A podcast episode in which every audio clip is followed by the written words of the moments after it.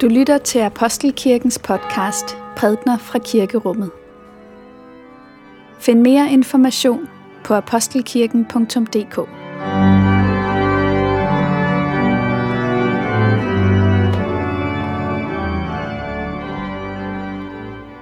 så kan vi vist godt lytte til dagens prædiketekst, som er hentet fra evangeliet ifølge Lukas, kapitel 18. Jeg takker for Guds ord. For Guds ord i skriften, for Guds ord i blandt os, for Guds ord inden i os, takker vi dig, Gud. Han fortalte dem en lignelse om, at de altid skulle bede og ikke blive trætte.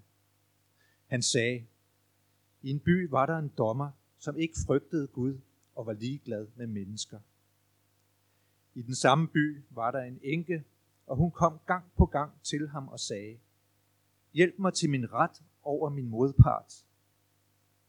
Længe ville han ikke, men til sidst sagde han til sig selv, Selvom jeg ikke frygter Gud og er ligeglad med mennesker, vil jeg dog hjælpe denne enke til hendes ret, fordi hun volder mig besvær. Og ellers ender det vel med, at hun kommer og slår mig i ansigtet. Og Herren sagde, Hør, hvad den uretfærdige dommer siger. Skulle Gud så ikke skaffe sine udvalgte deres ret, når de råber til ham dag og nat? Lad han dem vente? Jeg siger jer, han vil skaffe dem ret, og det er snart. Men når menneskesønnen kommer, må han så vil finde troen på jorden. Lad os bede. Må min munds ord og vores hjerters tanker være dig til behag, o Gud. Amen. Det er en ret øh, farverig skildring, vi får i dagens tekst af, af mødet mellem den her enke og dommer. Altså enken, som jo er en kvinde, der er alene, formodentlig lidt op i årene, som mangler den øh, mand, som jo i datidens samfund ligesom var øh, beskytter, forsørger, en sårbar eksistens på den ene side. Og så på den anden side, det her menneske, som jo altså er mand, er dommer, han har en status i samfundet, og som er, ja, hvad skal vi kalde ham, dekadent. Han er ligeglad med Gud og mennesker. Han er, han, hans moralske kompas er gået helt i udu. Så de to skal altså mødes. Og de skal mødes i en kamp. De træder så at sige ind i, øh, i, øh, på arenaen i, øh, og, og skal bokse sammen. Og, og, og i, i den nye oversættelse, den, den der hedder Bibelen 2020, der står der, at han til sidst siger, jeg må heller give en ret, ellers ender det med, at hun giver mig et blåt øje. Og, og det, er, det er realiteten sådan, det bliver beskrevet. Det bliver beskrevet. Den her, den her enke, hun er altså ikke bare en, der kommer med hatten i hånden og beder med lidenhed. Hun kommer med rent ryg, og hun beder om sin ret. Og han er dommer, så det er hans job at skaffe den til, ham, til hende. Og hun er så øh, øh, insisterende i sin henvendelse til ham, at han til sidst må give sig og sige, jamen okay, du får din ret, og jeg får fred. Der, der, der, der er en vidunderlig skildring af øh, en, en episode, som fandt sted for 40 år siden cirka, i, øh, i Libanon. Det er den amerikanske bibelprofessor Kenneth Bailey, som arbejdede i Mellemøsten i flere årtier, blandt andet altså i, øh, i Libanon under den store krig. Og han fortæller, at i fire måneder kunne han ikke forlade sin lejlighed. Hans lokalområde blev kontrolleret af en meget voldsparat milits. Og det, at en mand bevægede sig udenfor, så var han i, øh, i, i, i akut risiko for at blive overfaldet og kidnappet. Det skete ikke med kvinder. Og så fortæller han, at der i det område, hvor han boede, var en ældre sortklædt kvinde, som øh, hver dag ville stille sig hen, hvor nogle af de her vagtposter for den her voldsparate milits ville øh, stå. Og så ville hun stille sig op foran den og se på dem, og så ville hun sige, ja, hvad laver I her? Altså, I, I ødelægger det hele for os. Kan I se at komme hjem med jer? Og, og, og de her øh, bevæbnede mænd, de vil stå der, og så vil de øh, ikke rigtig vide, hvordan de skulle håndtere den situation, og de vil, de vil prøve at tale vanligt til hende og sige, kære mor lille, skal vi følge dig hjem? Og hun vil bare insistere på sin anklage mod dem. Og det er på en måde den slags situation, der udfolder sig her. Dommeren, selvom han ikke har noget dybere moralsk øh, kodex, så har han alligevel et, et eller andet i ham, der siger, altså, en enke, jeg, jeg, jeg, kan ikke, jeg kan ikke bare vise sin bort. Og, og hvad er det så, der skal siges gennem den her lignelse? Ja, der, der skal jo siges, altså, Gud han er ikke som den uretfærdige dommer. Men vi har en dommer, som ikke kan afvise os, når vi kommer til ham. Ligesom den uretfærdige dommer ikke kunne afvise enken. Så ligegyldigt hvilken situation vi kommer til at stå i, af uret, der bliver begået imod os, af ydmygelse, af uretfærdighed, så har vi et sted at gå hen. Så har vi en, vi kan, vi kan klage til og henvende os til. Og den henvendelse, det er bøn. Og det er det, der ligesom er temaet i dagens tekst. Øh, øh, insisterende bøn. Hvad, hvad er bøn? Hvordan, hvordan, øh, hvordan fungerer bøn? Virker det overhovedet? Hvis vi nu ser på øh, den her historie, så er, det jo, så er det jo tydeligt, at det, der drev enken til dommeren, det var, at hun stod over for en modpart, som hun ikke ligesom kunne få i tale. Der var en erfaring af afmagt i det her. Altså, hvis, hun havde, hvis situationen havde været inden for hendes kontrol, så ville hun have bare have gået til sin modpart og sagt, kan vi lige få det her ordnet? Den vej var lukket. Hun havde ikke længere mulighed for gennem sine egne ressourcer at, at, at, at, at få sin ret. Og derfor kalder hun på en tredje instans, en dommer. En, som ikke er part i sagen, men som er der som en slags, hvad skal man sige, sikkerhed for, en, en slags løfte om, at der må være en eller anden form for øh, øh, orden i, i det her samfund. Og øhm, jeg, jeg tror, det er sådan med bøn, at bøn og afmagt hænger nøje sammen. Det er afmagt, vi lærer at bede. Og hvis man skal sætte det på spidsen, vi kan i grunden ikke bede, så længe der er andet, vi kan. Vi kan kun bede, når der ikke er andet, vi kan.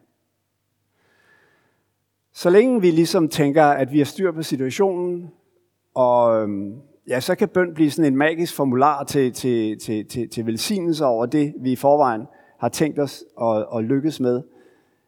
Men den egentlige bøn, den har at gøre med afmagt. Det bøn er at lukke Gud ind i vores afmagt. Og øhm, nu kan man sige, her tales der om en modpart. Bring mig ret over min modpart. Så en naturlig bevægelse kunne være at spørge selv, hvem er din modpart? Hvem er det i dit liv, som øh, forårsager den her erfaring af afmagt eller magtesløshed? Det er måske ikke et helt let spørgsmål at besvare for nogle af os. Jeg har lige sammen med nogle af jer her de sidste dage været på den årlige migrantpræstekonference. Og det slår mig hver gang, jeg er sammen med de her mennesker. Mange af dem kommer jo fra lande, så, hvor der er et langt mere sårbart retssystem, langt mindre velfærd, langt flere trusler mod det enkelte menneske, at det er som om, de har lettere ved at finde ind i lovsangen og bønden, end folk som mig selv, der lever nogenlunde betrykket liv i, i et velordnet samfund. Der er en sammenhæng mellem afmagt og, øh, og, og bøn. Men også vi, som ikke har en konkret modpart, en, en trussel, som hvad skal man sige, fremkalder en afmagtsfølelse akut. Også vi kender den vel. Altså, det der sker i Ukraine i øjeblikket, og de perspektiver, der ligger i det. Tanken om, at, at freden i Europa er troet på sigt.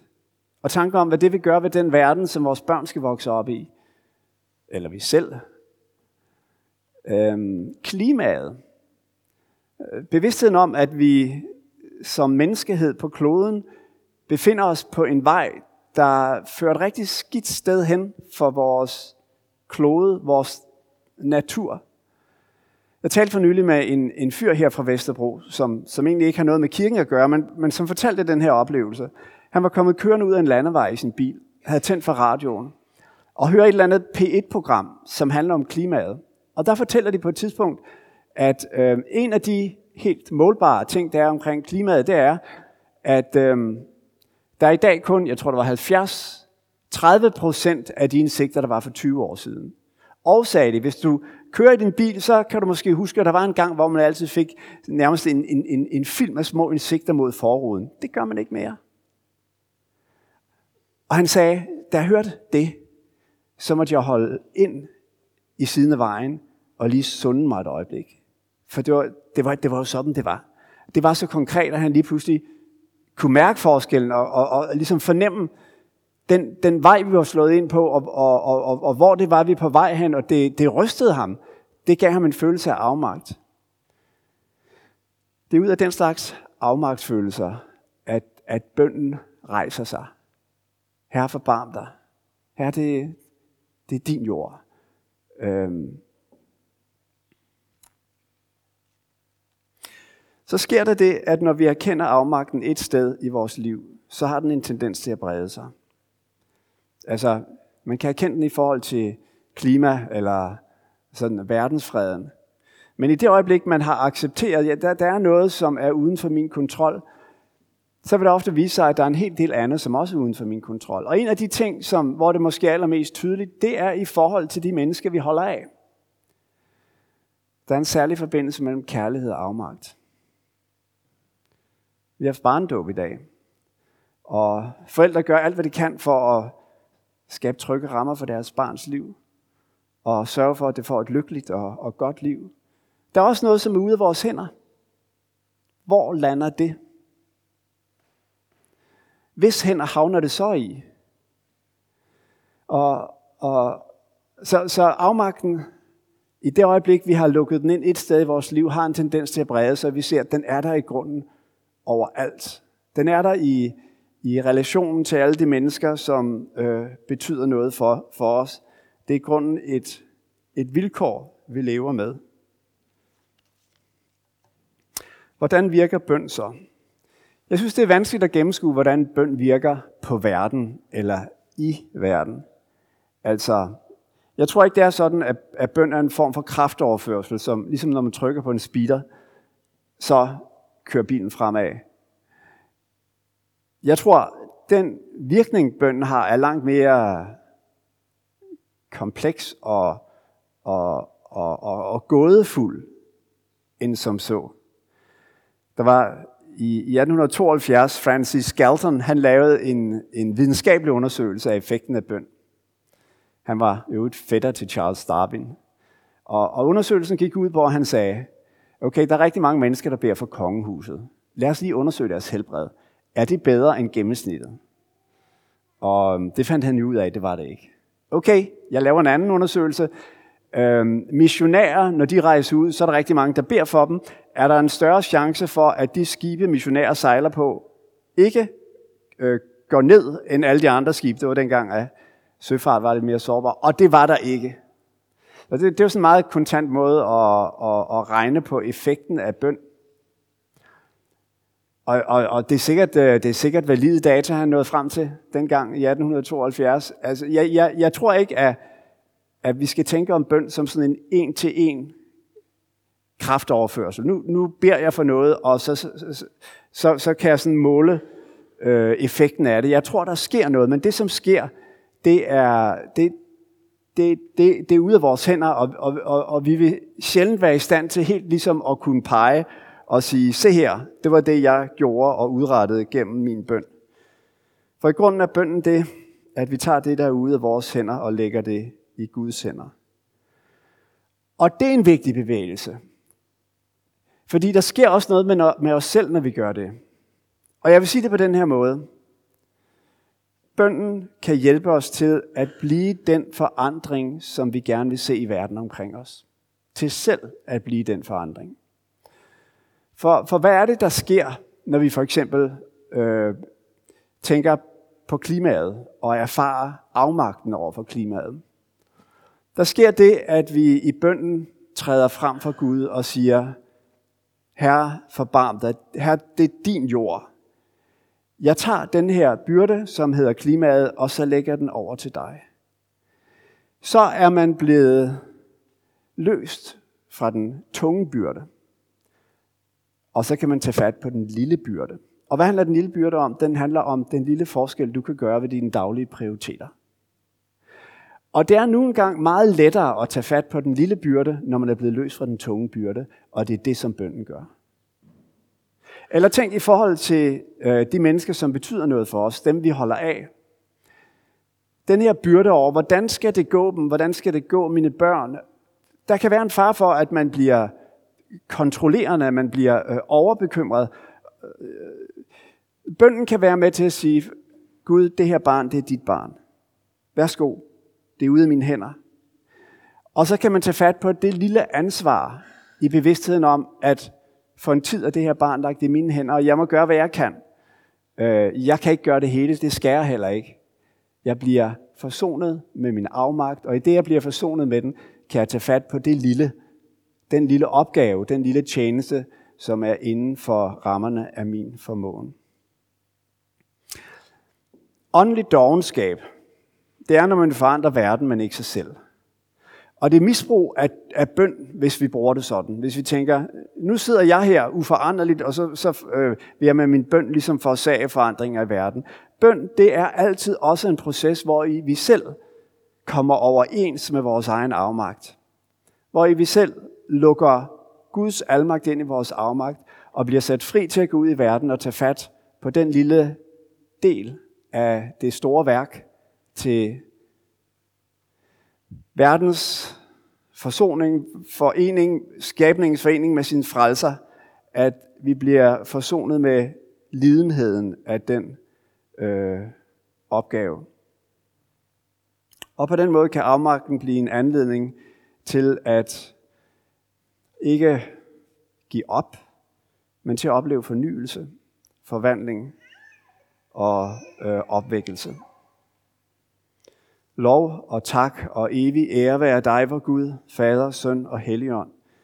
Du som var og er og bliver en sand treenig Gud, højlovet fra første begyndelse, nu og i al evighed. Amen.